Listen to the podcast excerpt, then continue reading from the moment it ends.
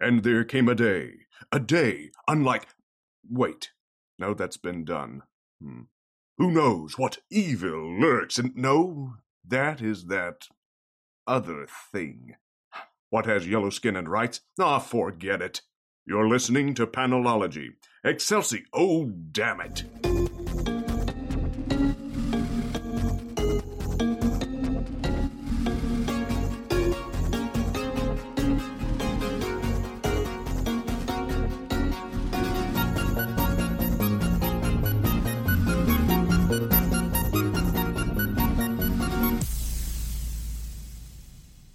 Welcome to episode 253 of Panelology. I'm Alex.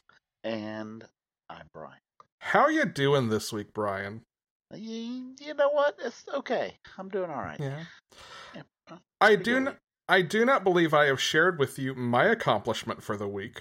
Ooh, we have an accomplishment. I like that. I do. Um there was an approximately 90 second window on Wednesday during which Amazon had PlayStation 5s in stock. oh boy. And did Alex capitalize on the 90 second window? There are no humans alive. Actually, that's not true. There were a couple who saw me backstage one day when I was frustrated with a lighting designer who had gone AWOL and I was looking for him. There are few humans alive who have ever seen me move with the speed with which I got from my kitchen, where I was getting more coffee when my watch buzzed at me with the Twitter notification from the account I followed to tell me when PlayStation 5s were in stock, up to my office. um, you know what they say about parents lifting cars because of the adrenaline rush when their children oh, yes, are trapped? Right, yeah. Well, you know, that's the closest I'm going to get to that phenomenon. So, so that was Adrenaline Speed Force? It that was. It was. I'm not sure I'm in the same universe I started in, but this one has a PS5 on my entertainment system, so I'm going to stay here. Uh, I was going to say, clearly, if not, you are now in the better timeline. So Yeah. Yeah, just correction by degrees. Uh, I have made it through Astro's Playroom. I have begun finally playing through the first Spider Man game in its remastered form, so I can then play Miles Morales. Nah, the first one is so good. It is. I had started it and got busy with rehearsal. I'm about caught up to where I got the first time. Um, it's very pretty. There are some cool quality of life things. My favorite, my favorite random feature that I have not heard anyone mention is when you hit the home button, and the little like Apple dashboard kind of menu pops up at the bottom. You also get this little card on the screen that tells you the objective you're currently working on in the game, what percentage of that objective you've completed, and how long it will take you to finish this. Oh, that's nice. Yeah, so like I can I can hit, be like, hmm, I need to go up and record. Hit the button, see, oh, I've only got five minutes left on this. I'll actually finish this and not just yeah, I stop can in the finish middle. that. No, that's good. Yeah, I do like that. I do like. Do you have a 4K TV? I do, I do. How, I pre- how pretty is the is the? It's very pretty. It makes me wish I had gotten a slightly nicer TV when I bought my TV. My my blacks are not as rich as I would like, and that's the TV. Like that's just anything I run on it.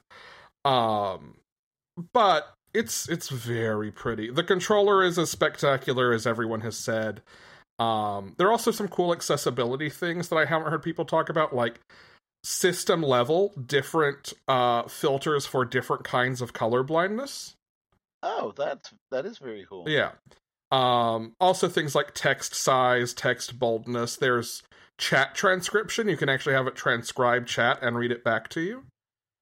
Um, lots of cool quality of life and accessibility things, in addition to being very, very pretty. Very nice. Yeah, I'm I'm I'll definitely get one, but I'm I'm in no rush. I've got other games to play and I was not in a rush, and then I saw the Final Fantasy VII Remake Intergrade footage right after finishing Final Fantasy VII Remake, and decided, no, I, I must get this before June. I thought it would take me longer than a week, but mission accomplished. there you go. Um, anyway, that is Panelology Video Game Corner. It's vaguely related because Spider Man. uh, on to comics. Let's do it. We are starting off this week with an advance review of Witchblood number one. This is an upcoming Vault series. We talked about it in previews.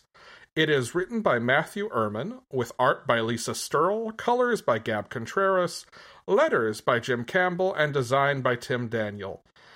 Um, I was not like I expected to enjoy this because Vault. Like, if Vault, Sure. then good.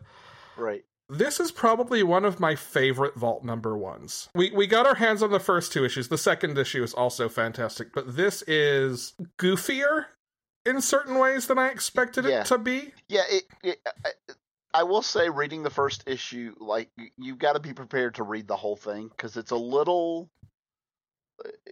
It's a little weird following in the beginning because they're using a lot of things that are just like she's just throwing them out like she expects you to know them, and it takes a little bit of time to kind of get into it. But it definitely worth it. Yeah. Um I think the first issue kind of takes us to Yep. what the the back cover, basically what the solicitation text tells us this will be. Uh the book follows a a witch uh whose name I just totally blanked on. Save me, Yanna. Brian. Thank you. Yeah.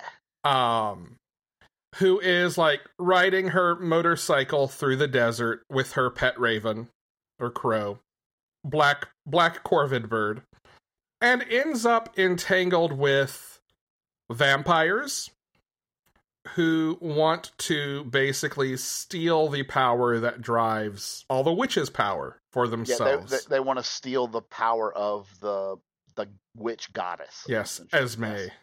Yeah. Uh, and I think the thing that really sets this book out is just how kind of smarmy and charming all of the characters are. Yep. I mean, Agreed. There's a. I, I will tell you, just like in, not in any specific way, but just a little bit of the vibe of the book, mhm. reminding me a little bit of Kim and Kim. I can see that. There's also kind of like an over the top Saturday morning cartoon Yep. kind of energy there. Yep. Um, and that's, I mean, to be clear, this is in the art every bit as much as it is in the writing. Yes, Uh, and, and it is a crow. Boo. I guess it's Boo. B H U. Yeah. Uh, is a crow. Okay. Yep. Um, if this is not on your radar, you should definitely check it out. If you like witchy things, if you like goofy, fun books, if you want to see witches fight, I'm gonna say dirtbag vampires, then uh, you will definitely dig this book. And the Hex Hunter. I like the Hex Hunter too. I, I also I want more of the Hex Hunter. Well, we're gonna get more of the Hex Hunter, Yeah. so that's good. Um, no spoilers, nothing, nothing beyond that. But Nope. if you think even a little bit that anything we've described might be for you, you should, you should at least get that first issue because this was, this was surprising to me as someone who will sit here and buy every number one that Vault puts puts out. I, I I enjoyed it as well. Keep keep a lookout for it. Yes, Infinite Frontier. We are going to work through this one with a swiftness. Uh, we could probably spend a whole hour on it if we let ourselves, but we're not going to. We are not going to. Uh, everything in this book is lettered by Troy Peteri. Just keep that in mind as we name all the other creative teams. because there's a lot. There are so many. Uh, there is a framing story that focuses on Diana after having ascended at the end of death metal. Uh, this is written by Joshua Williamson with James Tynion IV and Scott Snyder. Its art is by John Timms, and its colors are by Alex Sinclair. And this really, truly is a framing device. Uh, Diana is greeted by the Quintessence, who offers her membership into their club. And her response is basically, um, I can't do that until I know everyone is okay. So she gets a tour through the DC main Earth to check in and see how everyone's doing. And that sets up all of these other stories that are a variety of lengths. Some of them are just a couple of pages, some of them are several pages. Do, are we going to talk about this now? Or we're going to go through all the teams and then come back and talk. How do you want to do it? Brian, you get 30 seconds to be a Reddit comment section. Okay. What the hell? So the whole idea at the end of this was Diana was talked to by Perpetua's, for lack of a better term, siblings, like these people who who are beyond anything that exists in the DC multiverse that you know created all of this, et cetera, et cetera. Ten seconds. Oh, man. Uh, and then and she's supposed she's talked to them and is supposed to like now ascend to this level of godhood and all this and the damn people that she gets to be invited to their club Moon are- a guardian of the galaxy phantom stranger zeus athena and high father Let's say a guardian of the universe, because guardian of the galaxy implies Oh, Star Lord is chilling up there. I did say Guardian of the Galaxy, did I? Oops, sorry. Yeah. Guardian of the Universe, yeah. Uh, Ganthet, specifically. Uh, and their pet, the Spectre. Um, so, first of all, personally, I rank the power of Spectre above all of those other five. So, like, why he's serving them, I'm not quite sure. Um, second, like, no, these are all just chumps who have been characters in the DC universe and have been had their asses handed to them repeatedly. And like, I was expecting her to be something far, far more than this. Well, And one of the things we learn in this issue is that we are starting in June getting a six issue miniseries, and uh, we're not going to spoil the second bookend piece of this Diana Yeah. framing device. Yeah. But suffice it to say, I bet we get further exploration of why they're there. yeah, I, I want answers. I want answers to why this is how she was quote ascending because I don't, I don't buy it. She doesn't either. Justice League. Uh, this is written by Brian Michael Bendis with art by David Marquez and colors by Tamara Bonvillain. This feels like just just the slightest taste of what a Bendis Justice League book is going to be. This is one of the shorter Yeah. uh, uh, sections of this book. And if you take one thing away from it, Shazam. Shazam. Shazam. Shazam. You mean Shazam? No, I mean Shazam. Yeah. Adam, the guy with the Shazam powers? Yeah. Yeah. You know, new Superman. Yeah, this makes me very excited for Bendis's run. Um, yes. Other than that, there's not a whole lot here to talk about. Nope. Uh, then we have Batman. We actually see Batman visited and then revisited later in the issue. Uh, this is written by James Tynion IV with art by Jorge Jimenez and colors by Tomeu Morey. Um, this is definitely a solid. Here is a preview of what you need to know for Batman. Yeah, uh, because it because it uh, like they line up perfectly with what we're about to talk about after this. And also for Suicide Squad. hmm And we'll actually come back to what's going on here when we get to those books. Uh, Yeah. Wonder Woman, which is not about Diana. This this is one of my favorites uh, in this issue. This is written by Becky Cloonan and Michael W. Conrad, with art by Alitha Martinez and Mark Morales, and colors by Emilio Lopez. This is about Hippolyta and Nubia. Um, the Amazons are trying to figure out who will take Diana's place. Hippolyta is grieving what she perceives to be the loss of her daughter. And uh we get this great Nubia moment where she's like, nah, fuck it. I'm either gonna do this thing or I'm gonna be turned into a statue. I might as well shoot my shot now. Uh and she shoots her shot and gets uh a new job title that she did not expect. Correct. I love that twist in this. I do too. Absolutely. It's yeah. so good. Also, I really hope Hippolyta tells her where she hid that uh thing that was maybe in the box, was supposed to be in the box right. Yeah. before she takes her uh sabbatical because that's not something you just want to accidentally find, right? Nope. Yeah. No, you don't want to go looking through the cupboards and accidentally open that one. No. What's under this cloche on top of the refrigerator? Um, this is why they don't let me write comics. But yes, this gives us our why will Hippolyta be in the Justice League and our what's up with Nubia. Yep. Wonder Girl, I mean, just hands down still spectacular. oh, agreed. Agreed. I, I love. I, I. I. I think I just love her energy and attitude. Yeah. Uh, this is again written and drawn by Joëlle Jones with colors by Jordie Bellaire. I love the little like parallelism of setting this in an airport after the first future state being set in an entrance to hell that is uh, metaphorically an airport or bus terminal. Like having that same aesthetic was, I think, a really cool design choice, narrative choice. the other thing I love is this opens and it totally like the background of the panel totally gives you the impression that Yara and her mom are, you know, like somewhere in Brazil, like in the jungle, right? Yeah. And then it pulls back and it's like, you know, a travel poster in the airport. the sense of humor that this that, that everything with Yara Flor that Joëlle Jones has done so far has had is just uh, give me comics that have a sense of humor. That is what I keep saying today.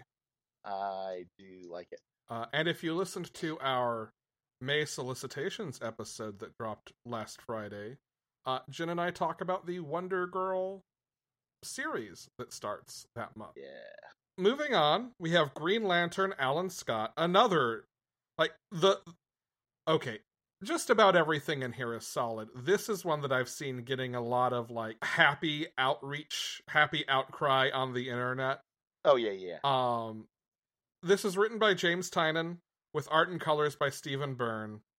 And this is one of those this is kind of solving an issue that you kind of have to solve now that everything is canon again. Mm-hmm. Uh in the new 52, Alan Scott was an out gay man. Hmm. Before that, when he had children, he was not. Correct. And this issue resolves that by giving us the scene where he comes out to his children. Yes. And Well- Obsidian in this issue is just beautiful. Yep. And given what we know from the future state swamp thing, I- I'm wondering if they're going to bring these two characters back into something. I don't think they would be here if they weren't going to be in something. I think Yeah. I think they are probably two of the characters who still like of all the characters who disappeared in the new 52 and had a lot Mhm. of fan outcry. Obsidian and Jade are probably the two biggest names who still had not been accounted for. yeah. I, so I love both of them. I've loved both of them back since Infinity. So Yeah. Yeah. Teen Titans Academy. This is written by Tim Sheridan with art by Rafa Sandoval and Jordi Tarragona and colors by Alejandro Sanchez. This is this is the first class taking the ferry over to Titans Island. Yep. Um So is our our mystery uh, stowaway? Uh, um, is it gonna? Is that Red X? I get the vibe that that's Red X, but then I'm also pretty sure it sets up him switching his backpack with someone else. So maybe we're already getting like a, a, a telephone game with that mask or costume or whatever. It could be. Could be. Uh, we definitely, it definitely feels like he's set up to be Red X because he's given a mysterious package and we never see his face. Yeah. The other one I like is that one of the kids who's showing up there, right, Uh huh. has has like the new the '80s New Teen Titans number one comic book. Yes. it's like a nice, nice. Uh, I'm ready for the first issue of this to be in my hands. Yeah. Superman, written by Philip Kennedy Johnson, art by Jamal Igle, colors by Hi Fi. Tell me what's going on here, Brian. Uh, this is um, this is Spectre questioning Superboy. So back in uh, back in Bendis's Superman run, there was this issue raised that Jonathan Kent would be a massively huge danger at some point in the future. Yeah. Apparently, that is not yet resolved um, because Spectre is very much doubting that Jonathan Kent can can be Superman and that he something needs to be done about him. But Diana has courage, and sure enough, he he, he does things differently than Clark might have, but he definitely shows that he's still Superman. Yeah. I like it. And this is something we've talked about a lot in Future State, but this idea of setting up setting up Clark and Jonathan almost as foils to each other to explore what it means to be Superman. Um it's clear that John's going to be an important part of this run. Yeah. Green Arrow and Black Canary. I would point out that we have yet to have a Green Arrow and Black Canary series announced, and I desperately want one after this. Yes. This is written by Joshua Williamson, art is by Alex Maleev, and colors are by Jordie Bellaire. And Wonder Woman is er, Diana is pretty hilarious in this one because she immediately wants out because they are like in the middle of cuddling it. Yep, they are chilling. Yeah. yes, yes, indeed. Do we uh, actually need to watch this? This is another one of those moments you've alluded to uh Mhm. going back to what's it last stories of the DC universe, the Yep. the one shot The where night we before, saw yeah. the night before the big battle. Yep. Um we've talked about how we, we we've seen maybe Dick and Barbara in future state have still something going on. Yep. But this is the first time we've seen Green Arrow and Black Canary after that and clearly that's not a thread that's going away again. Yeah. Well, and here's the thing. What I, uh, uh, the other thing is, I think this gives us a very important piece. Also, is there's a thing where um, uh, uh, Black Canary says lost memories, and he says that's what Mister Terrific said. Bits and pieces will come back to us. Just might take some time. Is that all of the characters are over time going to be remembering everything that has ever happened to them? Yeah. Yeah. And I, that that kind of echoes a little bit what we saw with Superman at the beginning Yep. of Rebirth and with the Yes. Flash family through all of Rebirth. Right. And I don't think it's a coincidence that this is written by Josh Williamson, who helped orchestrate that and who also is going to be writing the uh, Infinite Frontier event later this year. Yeah. Very excited though. Real quick, do we want to bring up the char- the other character that appears here? Yeah, sure, we can we can mention it. Uh, so Roy Harper's back. Yeah, he is Yeah, no longer a zombie or dead. correct. Um, and he very, very much is giving me a um, the a lone wander wanderer type vibe right now. Like, yeah, Yeah, kind of a uh, almost like a this is gonna, uh, almost like a Clint Barton meets um I- who am I trying to think of? I thought you Grifter. I thought you were going to say Clint Eastwood for a moment, like an old western sort of wanderer. I mean, maybe, yeah, Yeah. Maybe, the, the sort of spaghetti western or samurai film trope. yeah. But he talks about how, uh, you know, yeah, you know what? It's not time for me to make a connection with back up with anybody yet. Yeah, I, I, I basically I've got to figure out who the hell I am now yeah. in this whatever this new thing is. Yeah. Moving on to Green Lanterns. This is written by Geoffrey Thorne with art by Dexter Soy and colors by Alex Sinclair. John and Simon are en route to Oa Uh-huh. with Keli Quintela, who they need to investigate and get trained and all of that, uh, who is just cramming Green Lantern history on the ship. I love that. Well, all, basically all of DC's history, Yeah. but specifically Lantern. Yeah, yeah, yeah. Oh, I'm just now up to the crisis. That sounds really cool. uh, this also gives us kind of our first hint at some of the space politics drama that we've hmm we've pointed out repeatedly through Future State, uh, with the idea that now that there's a United Planets, what is the role of Guardians of the Galaxy? Guardians of the Universe. What is the role of the Green Lantern Corps? there you go. It was just for you, Brian. Thank you. Thank you. Uh, you got into my brain for a moment there.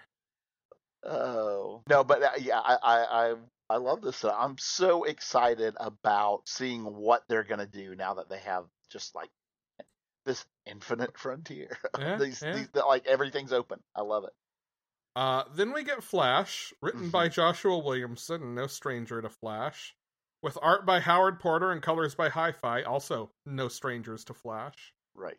Uh this goes back to kind of the epilogue in death metal and the the the idea of exploring this new universe that has no longer is Earth Zero the the sort of crux of everything. It's no longer the point everything rests on. There are two co- sort of cosmic centers of the universe, the Elseworld and do you remember what they called the other one in this? Was it the Omega World? Omega Planet. Omega Omega Planet, World. yeah. Yeah. Earth Omega, maybe. Yeah. Something. um, It had an Omega in it. It did. It absolutely did. Yep. And with this, it seems that Barry is going to be heading out to explore and leave Wally sort of as the Flash on Earth. Yeah. Um, which is actually kind of the opposite of what I expected, but I am here for it. Like, I, I actually think I might like I might like the idea of Wally getting to be the Flash while Barry finds a new purpose. Yeah. Maybe think- maybe yeah. is a little more fit, a little better fit now that everything's canon again. Yeah, so a couple of things. The uh, the only thing I'll say about this is if they're going to put Barry in this role, I'm perfectly fine with that. But especially given that everybody is remembering everything now, don't just freaking forget about and leave Iris sitting on Earth. Either Yeah. he has to be able to go back there often so that he, you know, is still part of her life, or bring her to do some job on, you know, with the uh, uh, Justice Incarnate, like Yeah. uh, on their like, yeah, just don't leave her. Yeah, I Anyway. I agree with that. Um, Yeah. especially given that it kind of teased back during Endless Winter that maybe he was about to propose. Exactly right. Yeah. Yeah. Anyway, okay. Um, and then we have an epilogue scene from Josh Williamson, John Romita Jr., and Klaus Janson, and Brad Anderson. hmm And uh, we all I want to say about this is, if you are curious, who will kind of be the the big bad of the DC universe throughout Infinite Frontier, this will answer your question. Yeah. Uh, and then I do want to very specifically point out as they're kind of coming out of this reminiscence and going back to this backup story, there's a double page spread of them walking through like all of these panel shots, kind of. Uh huh. And that page is just gorgeous. I Yes. just love it. I just love it. Absolutely. Okay, Batman number 106. We've got two stories in here. The main feature is Batman in The Cowardly Lot, Part 1. It is written by James Tynion IV with art by Jorge Jimenez, colors by Tomeu Morey, and letters by Clayton Cowles. So let's talk a little bit about the status quo in Gotham. We saw this in Infinite Frontier Mm-hmm. um there has been a joker gas attack on arkham asylum. Inmates guards are dead. Uh one one big character is dead which is surprising to me given kind of what my expectations were for the joker series. I'm even more curious now to see that issue because i thought this character was going to be a big part of the joker series Big part. I get it. Yeah. This creates kind of a uh a situation where the newly elected mayor of Gotham, Mayor Nakano, actually is going to consider a proposal that has been brought to him by was it Simon Saint? Was Simon Simon Saint. Yep. Yep. Uh to and I don't know this I I don't know where this could possibly go. To to put in a new sort of military force in Gotham to handle mask crime and to make all mask activity illegal. It would be called the Magistrate. Does that ring any bells, Brian? For uh, uh, I don't know. Hmm. I I read something about it, but I hmm. don't remember what it was. Obviously, this is giving us the the setup to what we saw in Future State. Well, and what I, I'll tell you what I think is. I mean, very clever. Like those pieces are kind of obvious and expected. Yeah. So that, but the part of this, so this is called, you know, the Cowardly Lot, uh, and it's a, it's essentially at its heart, it's a scarecrow story. Yes. Which, first and foremost, let's talk about Jorge Jimenez's redesign of Scarecrow. The new aesthetic. Oh, This yeah. is this is everything I want in a Scarecrow design. I think the hard part of doing Scarecrow is he needs just on site to be kind of terrifying. It- uh, it's like Scarecrow Wicker Man, kind of. It's Yeah, like- oh, to me as a kid, he was terrifying on Batman the Animated Series. But then you see the way they make him monstrous in Batman Begins, in the Arkham Asylum video games, Arkham Asylum in particular, like those are all places where I think he's really terrifying on the page, and this does that to me. yeah. He is clearly in on what has gone down at uh at Arkham. Arkham. Yeah. uh, Well, I think he orchestrated. I think he. I think Well- very. sp- Yeah. I think not only did he orchestrate it, but as we see in uh, Infinite Frontier, he's he's working with Saint. He's working to make. He's part of a bigger conspiracy. Yeah. Well, and I think specifically because you know they're all like, "Wow, the Joker's attacking right now again after just having done this," and and the answer is, of course, no. But another Joker attack right now would terrify people. So yeah, there you go. Uh, I also love. We only get a quick moment with Harley here. Yeah. But I love the Harley moment that boils down to, uh, you rich boys and your privilege. How am I supposed to cri- fight crime without money? Yes. I also your, love your cars and motorcycles and magic fucking grappling guns. yes. I also love the little bit of relationship we see between Batman and Ghostmaker in this. Yeah. Where they almost feel like like Felix and Oscar odd couple roommates and I was, I was gonna say or brothers. Yeah. Right? Yeah. Like it's it's this relationship that it feels more even footed than even anything Bruce and Dick have ever had. Oh, absolutely. Well, and eh, I, I, I specifically said brothers because Yeah. if you think about what their story is supposed to be, that's kind of the Yeah. Um, you know, this is one of the weird books that kind of gets to keep going with its story from before Future State, but it Mhm. still does a really smart job of bringing in those ideas and feeling new and fresh while using everything it's done for its last 20 issues Yeah. as a springboard. And then you want to talk about again the the very last page of this, the scarecrow being terrifying. Like, oh my god, Oof. that's that's nightmare fuel right there, baby. Yeah. I love it. Uh, the backup in this is called Robin, Demon or Detective. This is part one Mhm. of two. Uh, this is written by Joshua Williamson with art and colors by Gleb Melnikov and letters by Troy Peteri. Damian has basically said, I'm, I'm done with Batman. This is not going to work for me. And goes home to Talia, who essentially says, Okay, so you failed and you're, ca- you're crawling home to mommy. How did I fail? I rejected it. No, you didn't get what you want, and you came back here without a penny to your name, or any power, or any allies. Hmm. Uh, and then they fight assassins together. Yeah. I Um, like this idea of Damian out on his own. I like the idea of Damian leaving the Bat family Yeah. because uh, uh, uh, again and again his ideas that he tried to bring to it just kind of weren't accepted. Yeah. And that you know, And to be clear, I love Damian as a character. I I want more Damian. I'm glad we're going to have a Damian series coming out of this. I know a lot of writers, Scott Snyder for instance has talked at length about this. Struggle to know how to write Damian. yeah. I think having a Robin that young with that relationship to Bruce, Yeah. you need to let him go off and become, you know, become more of a character in his own right. I think to push much further. Yeah. Well, uh, and uh, there's two things. One is obviously, you know, he he lost the Teen Titans, right? Yeah, uh, Right. And the other is when Jonathan went to went to space and came back 10 years older, lost the kind of what I would see as the what was at that point his anchor. yeah, I mean, that's what was keeping him for lack of a better word, keeping some of his impulses under control. yeah. right? And I think losing that relationship is probably a big piece of this. I think you're probably right about that. The next book up is Crime Syndicate number one. Uh, the main feature here is called The New Deal Part One Strange Visitor.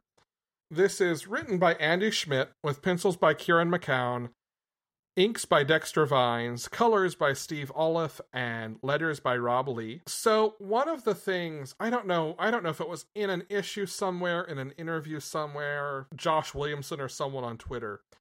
But one of the things that is a product of death metal is that while it is true that Earth Zero now has everything in continuity, there are other Earths where history has basically just been reset, tabula rasa. And I think that Earth 3 must be one of those Earths. Um, I think that's necessary because how often, whenever Crime Syndicate or Earth 3 came up, did we go, I thought they were dead in the course of the last couple of years, Brian? Yep. Yeah, exactly. um this issue feels like it's giving us sort of an introduction to what this new status quo is uh ultraman is Ultraman gonna Ultraman. He is terrorizing Metropolis. And I love that there are people in this who are just like, "No, Clark, fuck off. You're not going to you're not going to kill me or my staff."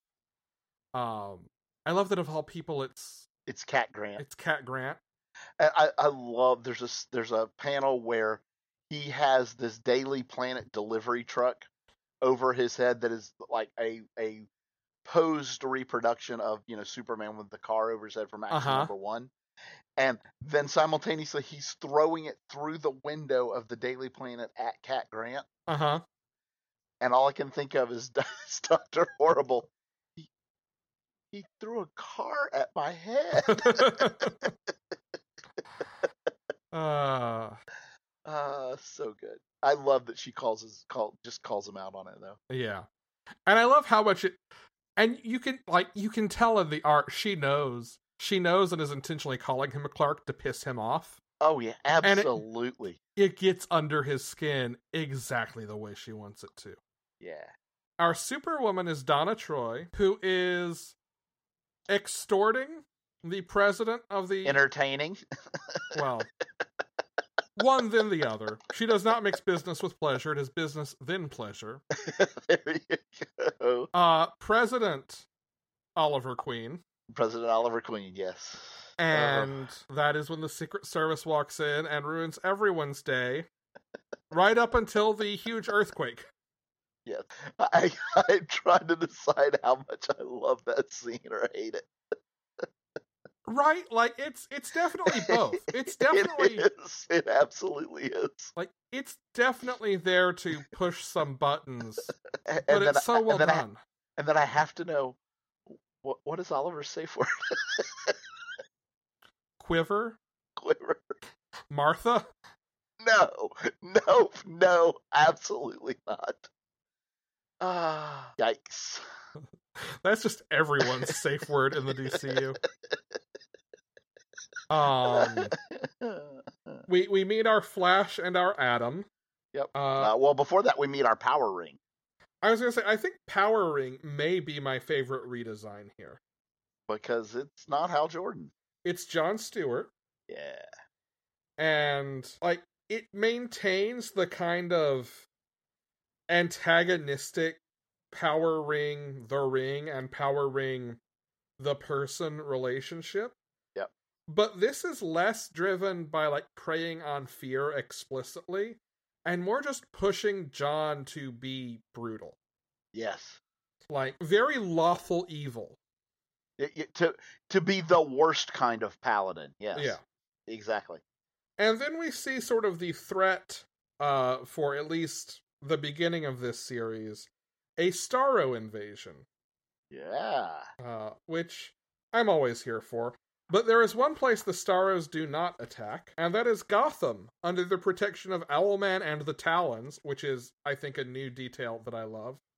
Yes. That Owlman is essentially a ta- uh, the Talon, right? Yeah. Yep. Yeah, it's it's a solid introduction. It definitely has that that introductory issue vibe. But I think what it sets up is by and large very smart, and I look forward to the rest of this series.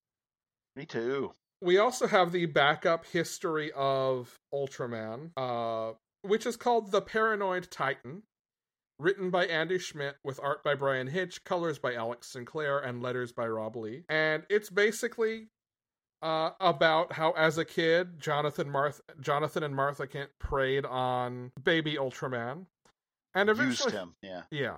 Eventually they he realized, "Oh, they're lying to me and using me and I'm going to make sure that never happens again." Yeah. Suicide Squad number 1, Assault on Arkham part 1. This is written by Robbie Thompson with pencils by Eduardo Pansica, inks by Julio Ferreira, colors by Marcelo Maiolo, and letters by Wes Abbott. Uh, Waller has sent a team into Arkham to retrieve a new recruit who, let's just say, will not go quietly into that good night. Oh no, no, no. This is the Talon. Who whoever could it be, Alex? Yeah, it's it's the Talon. Who? Who could it be? Who who who who? I really want to know. Uh, okay, can I say uh, one? Uh, I, there was there was one particular kind of thing about this that I absolutely adored, and that is uh, Waller is talking to Rick Flag, Uh who was questioning what she's doing, and basically saying, "I am tired of putting together these teams that just about the time they're starting to pull it together, they die off, Yeah. and I lose people from them, and like they never have the chance to really become something, and therefore." And he's like, "Well, it's not about winning; it's about ending what needs to be, you know, ending something that can't that we can't allow to continue." And she's like, "Yeah, but I, I, I can't deal." And yet, the the team that she sends in, only one of them make it out. Yeah. I guess two if you count William Cobb, yeah, fair enough. Fair enough. Yeah, who I'm assuming makes it out just because we do see him in Future State, and this yeah, this feels like a clear through line again. yeah. But uh, but uh, this is uh very like it's like so this is like kind of in a way like the last Suicide Squad. Yeah. right. Well, it's even called Task Force Z. Yeah. Yeah. Um, yeah, I I really dug this. I think we've both said before neither of us is a huge Suicide Squad person. Um, I have enjoyed it over over the years. Yeah. But like it's it's not been like my my thing. Yeah. but this is a run I could I could definitely see myself sticking with based on at least this issue. I do got some questions about how she got uh, a certain someone though that she is uh, got chained up. Uh, I'm gonna say very carefully. Clearly, Um, I'm sure we will get that explanation probably sooner rather than later. yeah. I liked it though. I did like this. Yeah, and the art in here, like this Ah. is this is a solid art team too. Indeed. Now we move on to the Swamp Thing, number one of ten, Becoming Part One. This is written by Ram V. Art is by Mike Perkins. Colors are by Mike Spicer, and letters are by Aditya Bidikar. I feel like Ram V set a very high bar for his Swamp Thing run with Future State, Mhm. and this is even better than I imagined. This, I will be honest, this does not look or read like a DC book. This looks or read like a, like an independent comic. I think that's very true. It also reminded me, and I think for some general reasons, and I think for one very specific reason, it reminded me of the TV show Fringe, which I love. Oh yeah, yeah, I can see that. Um, I actually messaged with Tim a little bit about it too, and uh, he he picked up on that same vibe. Uh, I think that's a couple of things. One, you get any kind of like weird science horror, and that's gonna tickle my brain a little bit on that Sure. that fringe train. But also, anytime there's like the depiction of some sort of weird biological monster going out of control on an airplane, that feels like peak fringe to me. yeah. This is Yeah. about a man named Levi Kamei who is on his way back to the US from India. Uh, we we learn over the course of the issue that he had gone there to one for work to sort of represent his company trying to acquire a piece of land, Mhm. uh, but also to repair his relationship with his father. Um, it does not seem that either of those things has gone well. Well. Uh, certainly not from the nightmares he has about turning into a big green viney monster. Correct. The sort of thing you might see in a swamp. Um, this is framed by some local authorities investigating murders out in the desert.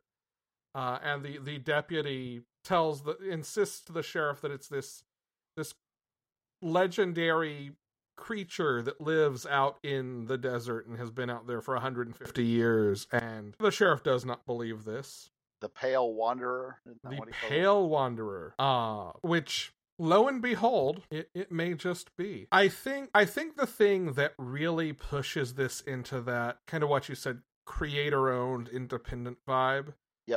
Is one how character focused it is Yeah. two how much the the sort of superpower piece of it is almost reframed as a horror trope right it's Oh, it reframed as this much. monster in the shadows Yeah, this very much reads like maybe like a Redlands story or something Yeah. like that. Yeah. But the other thing I think is just the narrative structure of it. We have a lot of story moments that are not told linearly. hmm We have certain moments that are visited as dreams or nightmares. hmm And we have a question of how much of those things are really happening. Yeah, we How have much an unreliable things- narrator. Yeah. Yeah. How much of those things maybe are happening but are happening on another plane of reality? um and certainly Levi does not have control of this power. None. Yeah. Uh it's it's almost like there are almost shades of an immortal Hulk kind of vibe there. Yeah. That yeah. sort of and I mean classic pulp monster story idea at that point, right? Yep. Like the monster you can't control that dwells within you. Exactly. Um I ugh, this was incredible. Yeah. This is this is real real good. None of none of that was a detriment to this. To the, it was all a positive statement. That Oh yeah, no, amazing. everything yeah. about this is amazing. Yeah, I love it. Milestone Returns number 0. This is out in print I think in late April or early May. Uh the digital release was actually in the last week of February. There are basically two stories here. It reprints the DC fandom preview of Milestone Okay. that was written by Reginald Hudlin and Greg Pak, with art by Jim Lee, Ryan Benjamin, Denys Cowan, Jimmy Palmiotti, Don Ho, Bill Sienkiewicz, Khoi Pham, Scott Collins, uh, colors by Alex Sinclair, Hi-Fi, and Chris Sotomayor, and letters by And World Design. That story was, and it actually prints that as the backup in this. Uh, but that story is basically set before what we see in the new content here. Um, sort of providing an introduction to who those characters are. Uh, and this, I say those characters, this is focusing really on Rocket and Icon, hardware, and static. The new content, uh, which is basically a full length issue, this whole issue is like 50 pages. Okay. Uh, the new content is called The Big Bang. Uh, it's written by Reginald Hudlin with art by Denys Cowan, Nikolas Draper-Ivey, Bill Sienkiewicz, Chris Cross, and Juan Castro, with colors by Nikolas Draper-Ivey, Chris Sotomayor, and Will Quintana, and letters by Andworld Design. Uh, this this basically spends a third of its time with each of those characters. Uh, we start with Static. This actually gives us a new origin for Static, which narratively I think mirrors his original really well. This recontextualizes it as Virgil is at a Black Lives Matter rally and police fire an untested gas at the crowd. The the the version of Virgil we see, I think, is pretty consistent with what we've seen before, but he definitely feels you know a little more modern, a little more updated. Uh, Nikolas Draper-Ivey, the artist for the the upcoming book, has talked about how this Virgil has a little less patience for bullshit. How he's a little more likely to jump in and fight back. Um, and that's something this issue focuses on too. Is he is angry about what has happened and he has to find a way to channel that. The hardware story ties into that in that hardware has developed this gas or worked on the team that developed this gas and warned the company that gave it to the police that it was not ready for use. And because he was hired into this company at a young age and he is a black man, he expects to be set up for the blame for what has happened and is exactly right to expect that. That's what happens to him. He he is now I don't know that he's going to be on the run or or exactly where he'll go from here, but this is definitely taking him out of working for a big corporation, out of having that position and putting him in more of a, a place to have to survive. Uh, and the third story is is hardware and icon. Uh, Icon has recruited hardware to sort of shut down drug dealers, which starts in her neighborhood and then escalates to the two of them taking trips to the actual farms where drugs are grown and uh, shutting them down. And then picking up tacos because it's important when you travel to experience local culture. Uh, there's a sense of humor in this story that I actually really was not expecting and dug. Uh, I was already excited for all the milestone stuff to come back, but this has only cemented that. Uh, I'm really looking forward to those books starting soon. Very cool. Brian, Yes, sir. tell me about Nocterra number one. All right. So, um, this is a new book uh, by Scott Snyder. Uh, art is Tony Daniel. Colors is uh, Tomeu Tom- Morey. Tomeu Morey, and the letter is and and World Design. Yep. Um, this is uh, this is the book that we talked about where they call they call it the Great PM, uh, where essentially all the light in the entire world goes out, uh, and everything is darkness. Um, they find out that the sun is still there, but for whatever reason, it is not coming through. So, like, they don't see stars or anything like that. It's just something is covering the world. Yeah. don't. We have no idea what that is. Um, we meet our main character, um, and eh, I really, really like this detail. Um, her name is Val, and she is adopted, and she was born with cataracts, so she couldn't see from when she was born. Yeah. She lived the first five years of her life. Right, without being able to see. She well, could mostly be able to see. yeah, right. she could see a little bit right when she focused on something, but as soon Right. as she let her eye rest, then the fingers crept in and Correct. covered the world.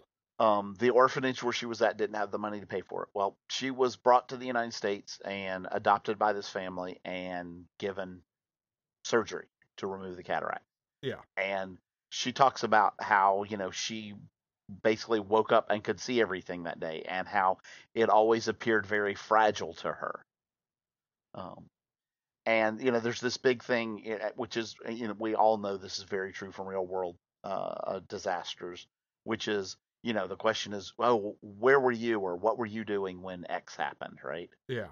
So the question is, you know, what what were you doing when P? And her her answer is, you know, everybody else is in this, you know, what they were doing, and uh, she said, but I was at the point where I woke up and could see for the first time. Like when it went dark, it uh, it put my head, it put me there, because when that happened, and I thought of how fragile this world, the, you know, being able to see was, I always felt like at some point that I was always terrified at some point the darkness would come back. Yeah. I was like, oh, damn, that's brutal.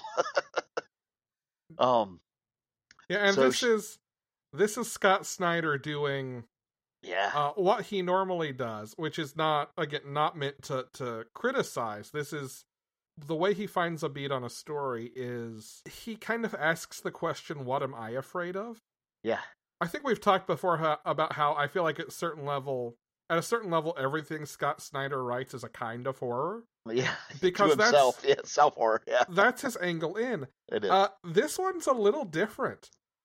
This came out of one of his sons starting to feel just like really existential terror at the dark.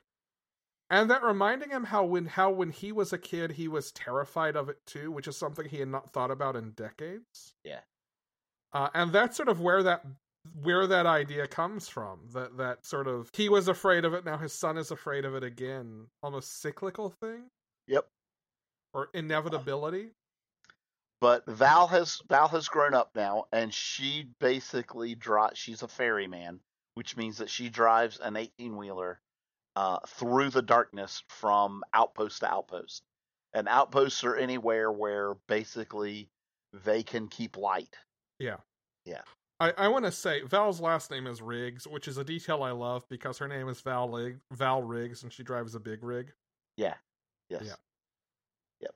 And her adopted brother is Emery. Yes, or M for short. M. Yep. And uh, so sh we we start off with her. She has this eighteen wheeler full of passengers that she is uh, bringing into this uh, this outpost. And of course, you know, we kind of get a little uh, uh, introductory action piece where some things kind of go wrong right before they get into the city, and she gets through. Can I stop and say that, like the the character, the faces in this are absolutely amazing. Yeah, I The artwork in this, is and I have I've said this before. I think I actually have the uh, uncolored version of this, Do you? and this is by no means a slight to Tony Daniel, whose art is solid, but Tomeu Morey is bringing a lot of that Yeah. detail and definition. I can believe and that. I can totally uh, believe uh, life to this as well. Um, but yeah, so uh, uh, we and then we kind of get you know we get we get a little bit through her conversations with some people uh, about what the rules of this world are, right? Where if anybody stays out in the dark for more than a certain amount of time, they start changing, mm-hmm. And if they're out for too long, obviously they will turn into these uh, the, these horrible creatures. Um, and then we get uh, you know we find out how that how those rules affect her. Yeah. Because you know Chekhov's gun, right? You don't put the rules out there if they're not important. Um, uh, and then at the end, essentially, what happens is we get her taking this job to carry this kind of old man and his granddaughter to what is a rumored refuge. So you know, somewhere, just like yeah. somewhere there is actual sunlight. Yeah, allegedly. Um, there is, you know, anytime the, you have these post-apocalyptic type things, right? There's always the oh well, you know, there's rumors that rich people have created these these you know private sanctuaries against this and yeah. and like nobody you know they're only half believed or you know there's city of gold type stories right well so she ends up in in kind of a desperate situation where she uh, agrees to take this old man and his granddaughter to one of these sanctuaries that he says exists.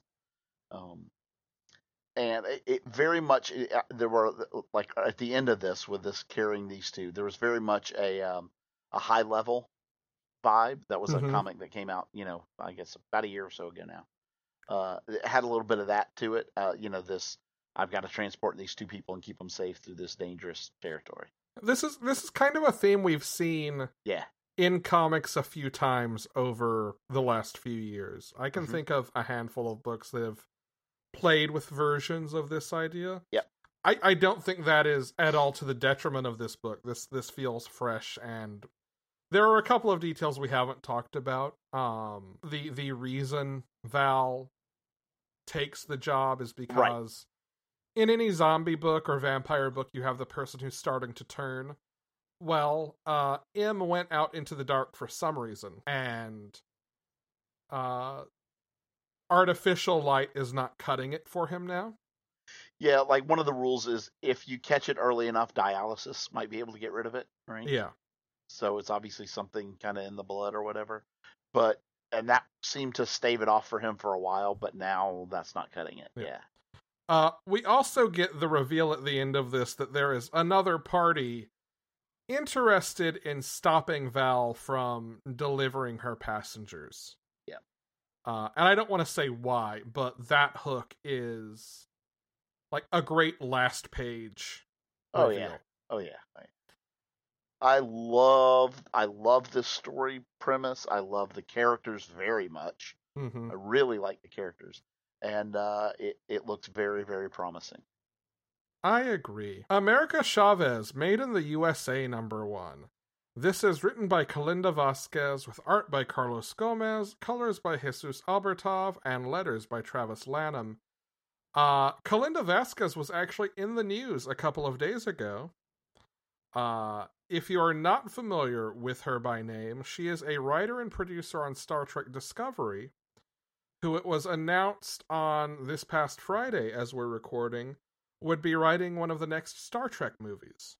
Oh, very cool. Yeah um speculation just based on I don't know if this was in the statement or just because of details in it is that it would not be in the Kelvin timeline but would be in the timeline of Discovery. Okay. Yeah. Um I'm also not a Star Trek person, so not I have absolutely no qualms with it, just is not a fandom I've ever explored. Uh so if I get that wrong, I'm sorry. I don't actually know what I'm talking about. I'm just parodying it. Anyway, parroting it not parodying it. Understood. Um. Anyway, uh, this is about America Chavez, uh, fighting mole, fighting giant moles with Kate Bishop. Yeah, they got a mole problem. They do. Yeah. Uh, this is obviously about more than that. There is someone uh, narrating this who is clearly writing to or, or villain monologuing on their own at America who is seeking revenge for something. Uh in the course of this, whoever this person is sort of draws America's family adopted family back in New York into danger to draw her out. And at the same time, America's powers are being unpredictable. Yep. Uh, which is not something that she wants to address. We see both Kate and Ramon try to talk to her about it, and she is not having it. Uh, and then she rushes off to New York to save her family. I really dug this. Yeah, and it's her uh, her family on this earth. The the, Yes. the the family that adopted her when she fell through Yes. and and came here. Yeah. I have no clue where this will go. Yeah, I'm I, this is an interesting one cuz I'm not sure where this is going either. Um, I, I don't know. I truly don't know if America. I guess America Chavez has had one other, either ongoing or miniseries. Um, she's usually in team books though. So beyond the, she is from a utopian paradise, uh, beat. I actually don't know a whole lot about personal history backstory outside of those team books. Uh, also, we've got an MCU America TV show coming up, so like I am, I am definitely here for this miniseries and curious about what sort of new character detail, context, all of that they'll be building out for her ahead of that. Yeah. Demon Days, X Men. Uh gets my vote for probably most beautiful book this week. Just uh and I I don't I, like not not best artwork, just prettiest. It is very pretty.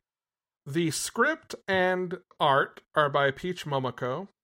The English language adaptation is by Zack Davisson, and letters are by Ariana Maher. Uh, and this is billed as a number one. This is actually the first of, I think we said five one shots that, Yeah. that tell an overarching story.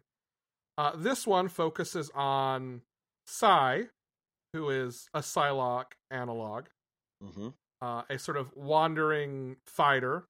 In, A, a- yeah, like think kung fu from you know the old David Carradine kung fu story, the wanderer who just goes and has different adventures on each episode. Or Yeah.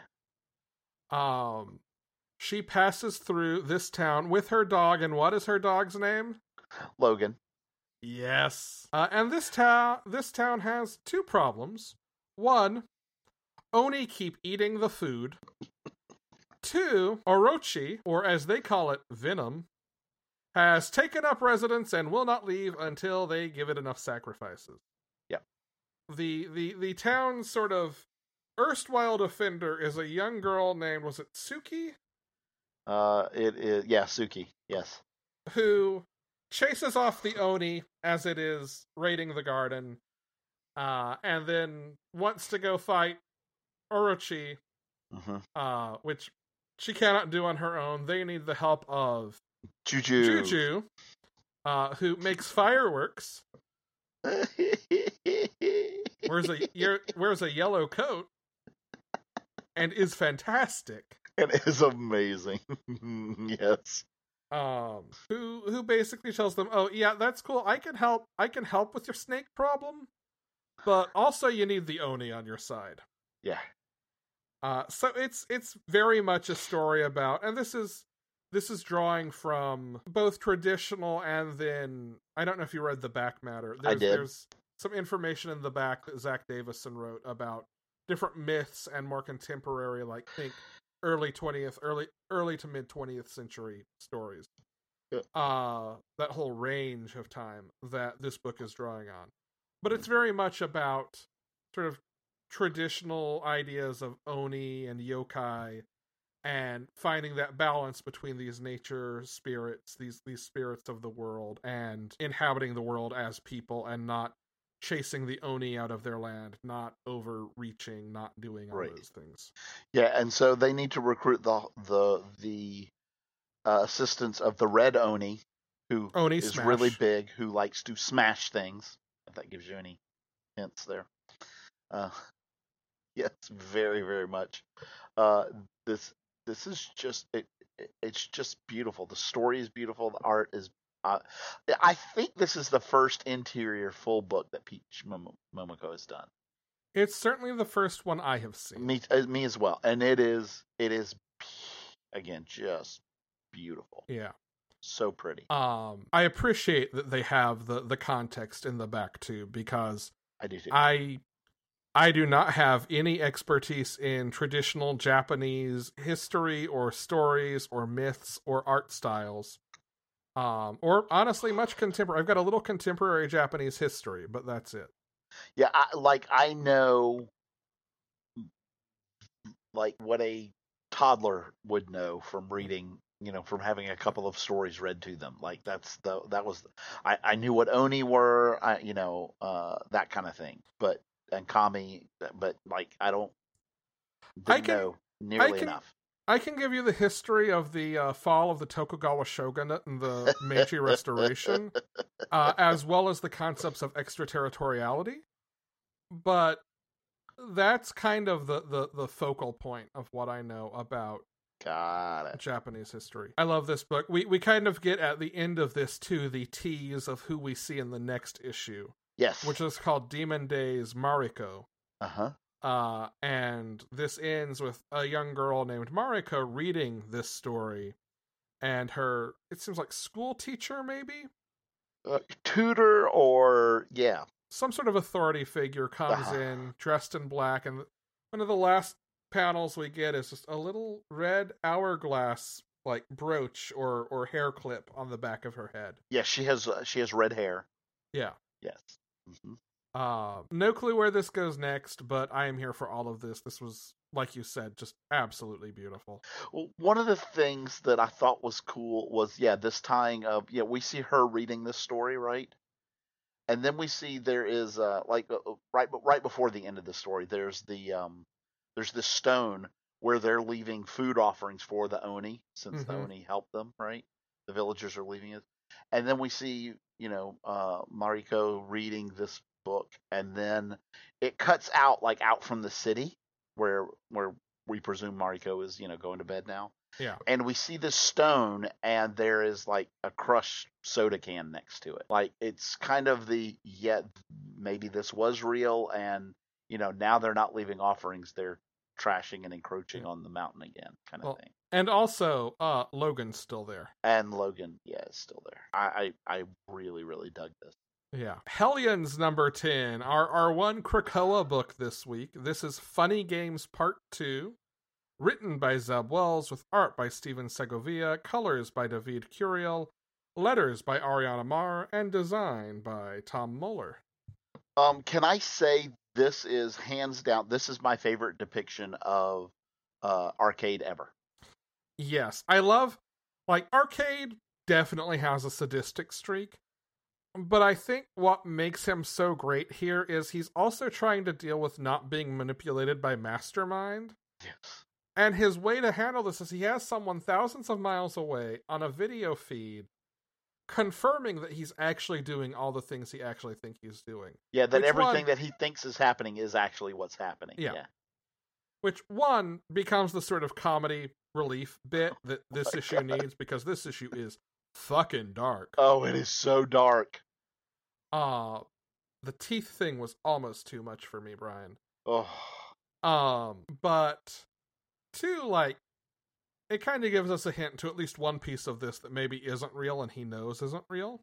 Yeah. Uh, and it puts him in this, like, really almost not just sadistic place, but this almost ritualistic place. Like, everything he does, he pauses and waits for confirmation. this truly shows his sadistic nature, Yeah. which I don't think anyone has shown to this degree before. And it makes his character much more Imposing. yeah, and believable as a as a villain, right? Yeah. Yeah. We also learn what he wants, which is for Sinister to make him his own clones so he can have more realistic murder bots. Mm-hmm. Because he is on a low budget. This is also like hilariously low budget murder world. Yes. The reason he's working with Mastermind is because he's got these really cheap, lame robots and he needs Mastermind to project that they're of higher quality than they are into everyone's mind. Can I tell you though? The, the, so right because they're all they all see these scenes that Mastermind is projecting onto their minds, right? At the scene with Havoc finding Madelyne Pryor and you know starting to smooch and snog with her, uh-huh. and, then, and, then, they cut out, and you see Havoc just kissing this essentially what looks like a crash test dummy. yeah. Uh, also, once again, Psylocke just heartbreaking in this book. Oh my god, no joke, man. Like, I think Psylocke and Psylocke and Ronnie need to start some kind of support group with each other. Yeah, because clearly this is a problem on Krakoa. Yeah, and like maybe they should take a, a, a, make a make a special gate somewhere so they can go visit Nat and Natasha too. Because yeah, oof, oof. Yeah. Anything else on Hellions? Uh, no, other than just it is also terrifying. It is. Oh my word. Then a quick King in Black roundup. First up, we have a Captain America one shot, a story called Blackened Blue, this is written by Danny Lore, with art by Mirko Kolak, Stefano Landini, and Roger Antonio and Nico Leon. Uh, colors by Eric Arciniega, and letters by Joe Caramagna. This is set after the heroes who had been nullified have been freed from Knull's control. Uh, Steve Rogers goes to meet up with Winter Soldier and Falcon and help them rescue some civilians, get them to safety. And this entire issue is framed as a horror story. Steve is having trouble shaking Knull's voice in his head, and these images of him betraying Winter Soldier and Falcon for Knull. It becomes I mean, it becomes a metaphor for trauma. And it's very well executed. Um, but it's also like it puts Steve in a position where he has to doubt himself and isn't sure if he can show that doubt to his friends. And kind of in that way where like the best Superman stories are when Superman is the most human. Right. It kind of does that here for Steve, where he's still pushing through, he's still persevering, he's still being Captain America. But there's that voice in his head, there's that literal voice in his head saying, You're not good enough, you can't do this, your being here endangers everyone. Mm. Which is not something I think you get to see Steve do explicitly often. Uh, we then have Gwenom versus Carnage number three. This was written by Seanan McGuire with art by Flaviano, colors by Rico Renzi, and letters by Ariana Maher. Uh, this is the last Gwenom versus Carnage issue. Gwen is doing her best to save MJ from the Carnage symbiote that Knull has put on her. In, in in a good way. This really, really makes me want to see what comes next for Gwen and MJ we have kind of an end of this story, but not not a true resolution to the tensions that make MJ susceptible to Knull's control, to to a Carnage symbiote's control. One of the things that this issue focuses on is the way the way her suit works is it almost kind of like Phoenix, right? It feels the same emotions and amplifies them. And we don't really get to you know what's that how much does mj really feel like gwen is a narcissist like gwen puts herself first like gwen wants all this power for herself and doesn't want any of her friends to succeed how much of that is real it ho- it makes me hope we're going to get more ghost spider coming out of this uh, which i already always hope for but uh, it certainly introduces some new ideas that I'd like to see explored further. King in Black Thunderbolts number three, also the last issue of this Thunderbolts miniseries. This is written by Matthew Rosenberg with art and colors by Juan Ferreyra and letters by Joe Sabino. This issue makes clear that the team is a squad on a suicide mission. As one character puts it, they're a real suicide team. Seeing all of them work together, like it truly does feel like a Suicide Squad book, and that's by design. That's what the Thunderbolts are at a certain level. Um, the difference is they don't have the bombs in their head, so that creates the potential here for them to actually kind of have each other's back as dysfunctional as a team as they are. And that's that's kind of what we see happen here in a really satisfying way. This this could be done right here and we never see another issue of Matthew Rosenberg writing Thunderbolts again. That would be a mistake. Marvel, if you're listening, give Matthew Rosenberg a Thunderbolts ongoing because I love the position that this puts the team in. Um, I'm going to call spoilers, jump forward like 15 seconds if you don't want to know. They fake beating Knull and sacrificing themselves and then reveal themselves during Wilson Fisk's press conference to be alive. And they tell Fisk they won't tell everyone that he didn't actually beat Knull himself and is just taking credit for it as long as they stay on his payroll. I love this setup, and I love this as the idea of a setup for an ongoing Thunderbolt. And the last King in Black story this week is Wiccan and Hulkling number one, In the Name of the Honeymoon. Uh, it is written by Tini Howard, art is by Luciano Vecchio, colors are by Espen Grundetjern, and letters are by Ariana Maher. In the category of just go ahead and give Writer X a series, go ahead and give Tini Howard a, a Wiccan and Hulkling series, please, Marvel. This is the second time we've seen her write them. Uh, they were characters in the Death's Head series that she wrote a couple of years ago, and she writes them so well. Uh, this entire entire issue is kind of framed around they got married in the middle of Empyre, and have not gotten a honeymoon or any alone time, and would very much like it, please. Uh, so when the representative of the Shi'ar offers them a honeymoon, they take it. Lauri-Ell insists on following them to make sure they're safe. So they've got a third wheel. And then the uh, team of Kree explorers who was sent out to explore Knull back in the Empire's End one shot show up because Knull has tasked them with killing their king because there is only one king and he is Knull, and they ruin the honeymoon. It is a lot of fun. It is one of the least dark King in Black books, which was a nice change of pace. And just, I love these crazy kids so much.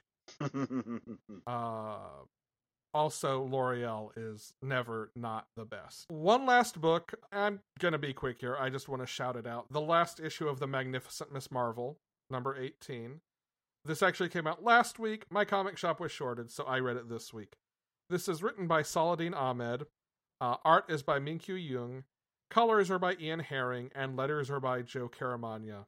This is basically Saladin Ahmed getting a chance to tie a bow on his run, uh, which has been fantastic. He took over the book for G. Willow Wilson after she left. She, of course, created the character, so he's the first person after her to get his hands on the ongoing. I think did a tremendous job of making all the characters feel the same and the world feel lived in, but also adding his own uh, his own ideas to the world. And this kind of gives us a chance to check in with Kamala post Outlawed, post kind of everything we had seen in her series leading up to that, where her father had been having health troubles. We see him kind of learning to walk again. We get a great moment with both of her parents before she heads to to a school dance, and he her father laments that he may never walk, let alone dance again. And her mother comes and like kind of dances with him there. It's just really sweet, really like a realistic kind of family moment, right? Yeah. We check in with all of her friends at school and and kind of codify that thesis from this, which is she is fighting for the people she loves. She is able to fight because of their support and their friendship and all of that. Like it sounds a little hokey, but Saladin Ahmed writes it, not me, and there's a reason for that. He's good at making these things sound good. And the art is great. This art team has, I think, been consistent across at least most of the run and just continues to knock it out of the park. I am going to miss it. Okay, is it still good? The Dreaming, Waking Hours, number eight. This is part one of The Fairy King. Uh, Ruin and Heather After and Jophiel go into the realm of the fairy to make good on Heather After's promise to restore the king of the fairies to his throne, and are, let's say, immediately in over their head and seduced by the magic of the fairy folk. The next Batman, Second Son, Chapter 2. Uh, Jace returns home and has to deal with basically everyone in his family despising him. Wow. Yeah. Avengers number 43, Enter the Phoenix part 4. Uh, our sort of round robin of Phoenix combatants makes it down to the, let's say, semifinals uh, to set up who our final match will be. As Thor takes the the news that Phoenix gave him last issue very personally with very good reason. Okay. Uh, Runaways, number 34. Wolverine and Pixie realize that maybe they jump to some conclusions about Molly being in trouble and team up with the Runaways to find the mutant who actually called for help. Uh, Resonant, number 8. If you enjoy books featuring good, good dogs, this one has a heckin' good doggo. After the shipwreck at the end of the last issue, uh, Pax is saved from drowning by a puppy, and the two of them find a uh, tower that seems to be outside of the reach of the waves of anger that spike and take over everyone caught up in them. It's probably too good to be true. Tell me about Fear Case number two, Brian. We're down to a couple of weeks left for our agents on this case, and uh, they um, track down. They get within striking distance. One of them, one of the agents, actually sees the case at some point, so they are closing in and getting very, very close. As one of them is um, probably losing more and more touch with reality. And Power Pack number four. Uh, if Power Pack, if what they do is choose really bad mentors that turn out to be supervillains who steal their powers, and then make up for it by finding the best mentor, then Power Pack is the best they are at what they do. kind of went all the way around the forest to get to the tree. I did. But, uh, I did. uh, well done, nevertheless. Thank you. Thank you. And finally, this week's books.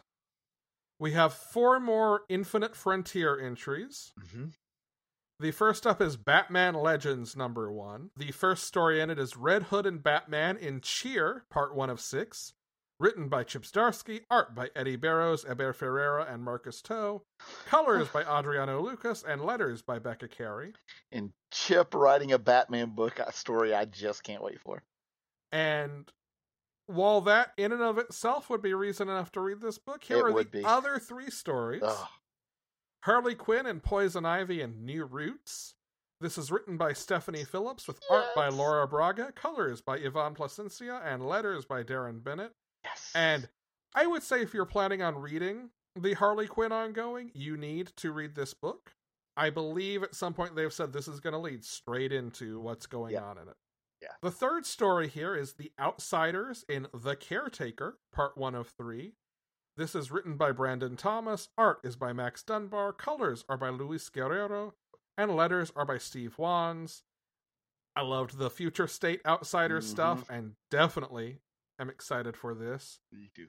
And finally, one we know I'm excited for Grifter in The Long Con, Part 1 of 5. Written by Matthew Rosenberg, art by Brian Benjamin, colors by Antonio Fabela, and letters by Saida Temofonte. Yeah. That brings us to The Joker number one. I've mentioned that I have some questions now about this. Uh, the main Joker feature here is written by James Tynion IV, with art by Guillem March, colors by Arif Prianto, and letters by Tom Napolitano. and then the backup story that I'm excited for, which is Punchline. Yeah, who's giving us that one, Brian? That's uh, James Tynan and Sam Johns writing. Uh, Mirka uh, Andolfo doing the art. Romulo uh, Fajardo Jr. is the colorist. Then we have Superman number 29. Uh, the main story here is The Golden Age Part 1. We've talked about this one before. This is uh, Jon reflecting on having come back to the Golden Age from the future and his father's mortality and his role in the Superman mythos. Yep. It is written by Phillip Kennedy Johnson, with pencils by Phil Hester, inks by Eric Gapstur, colors by Hi Fi, and letters by Dave Sharpe. We're also going to have backups in the Superman books with a Tales of Metropolis branding on them. Yeah. This first one is about Jimmy Olsen seeking out Bibbo Bibbowski. It's written by Sean Lewis and art is by Sami Basri. For some of these backups, we, we don't have full creative team names available to us yet. Right. Uh, and finally, Wonder Woman number 770, Afterworlds, Part 1, written by Michael W. Conrad and Becky Cloonan, art by Travis Moore, colors by Tamra Bonvillain, and letters by Pat Brosseau. Yeah, and that's uh, that's all of our DC Infinite Frontiers stuff. Uh, then, Brian, tell me about Nottingham. Uh, this is uh, this is by a uh, small press company called Mad Cave, uh, and this is uh, the writer on this is David Hazan, Art is Shane Connery Volk and Luca Romano. Um, this is a uh, kind of a different new take on um, uh, obviously the the Robin Hood mythos, and it is uh, it's kind of labeled as medieval noir, where the sheriff of Nottingham is hunting a serial killer with a penchant for tax collectors, uh, and it makes him the target of some of England's most nefarious power brokers. So super super different unique take on the whole robin hood mythos which uh, kind of excites me. Yeah and then we have proctor valley road number one. This is written by grant morrison and alex child with art by naomi franquiz colors by tamra bonvillain and letters by jim campbell. Uh this is i mean i said grant morrison right? Like you, you, you did say that. more? yeah right mm-hmm.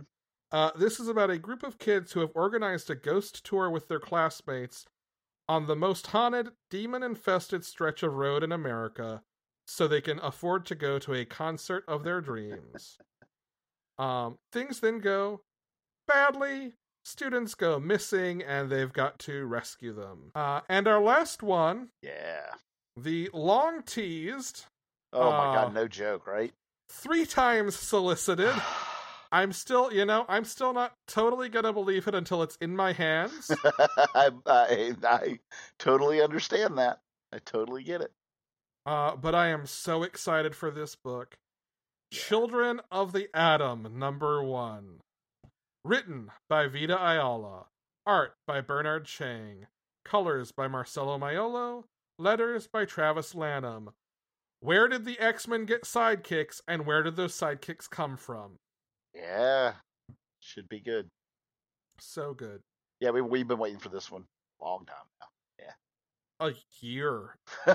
yes, yeah, literally. Yeah, yeah. Um, that does it for us this week, though.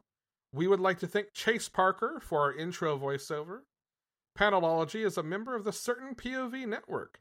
If you're looking for other cool podcasts about popular culture, go to certainpov.com I am going to shout out Fun and Games this week uh, with with Matt and Jeff, uh, the two hosts. They are both cool folks, and I have been particularly active in their Discord server, their their section of our Discord server lately, as they have provided me uh, useful information in getting my PS5 set up and what to check out for it, and uh, answering the random questions I throw at them, like do I need to play Spider Man Remastered before Miles, or can I do Miles and go back? The answer was no. Major Spider Man spoilers and Miles. Play yeah, that first. I can believe that. Yeah. But you can find all those podcasts at certainpov.com. You can also find a link to that Discord on that homepage. Just scroll all the way to the bottom. You can visit us at panelologypodcast.com, support us at patreon.com slash panelology, Get merch at bit.ly slash panelology merch, capital P, capital M, or send us your questions, comments, or whatever at bit.ly slash panelology mailbag, capital P, capital M. Until next week, I'm Alex. And I am Brian. Go read those cool, cool new comics coming out.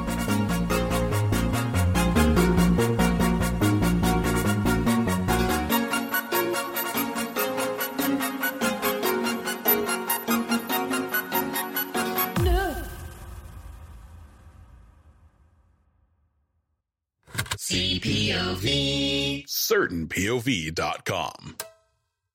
Video games are a unique medium. They can tell stories, immerse us in strange, fantastic worlds, blur the very boundaries of our reality. But at the end of the day, video games are fun, whatever fun is to you. I'm Jeff Moonen. And I am Matt, aka Stormageddon. And on Fun and Games, we talk about the history, trends, and community of video games. It's a celebration of all the games we play and all the fun we find within them. And there's so many more games out there. So we hope you'll share in that conversation with us. Fun and Games podcast with Matt and Jeff. Find us on certainpov.com or wherever you get your podcasts. And happy gaming.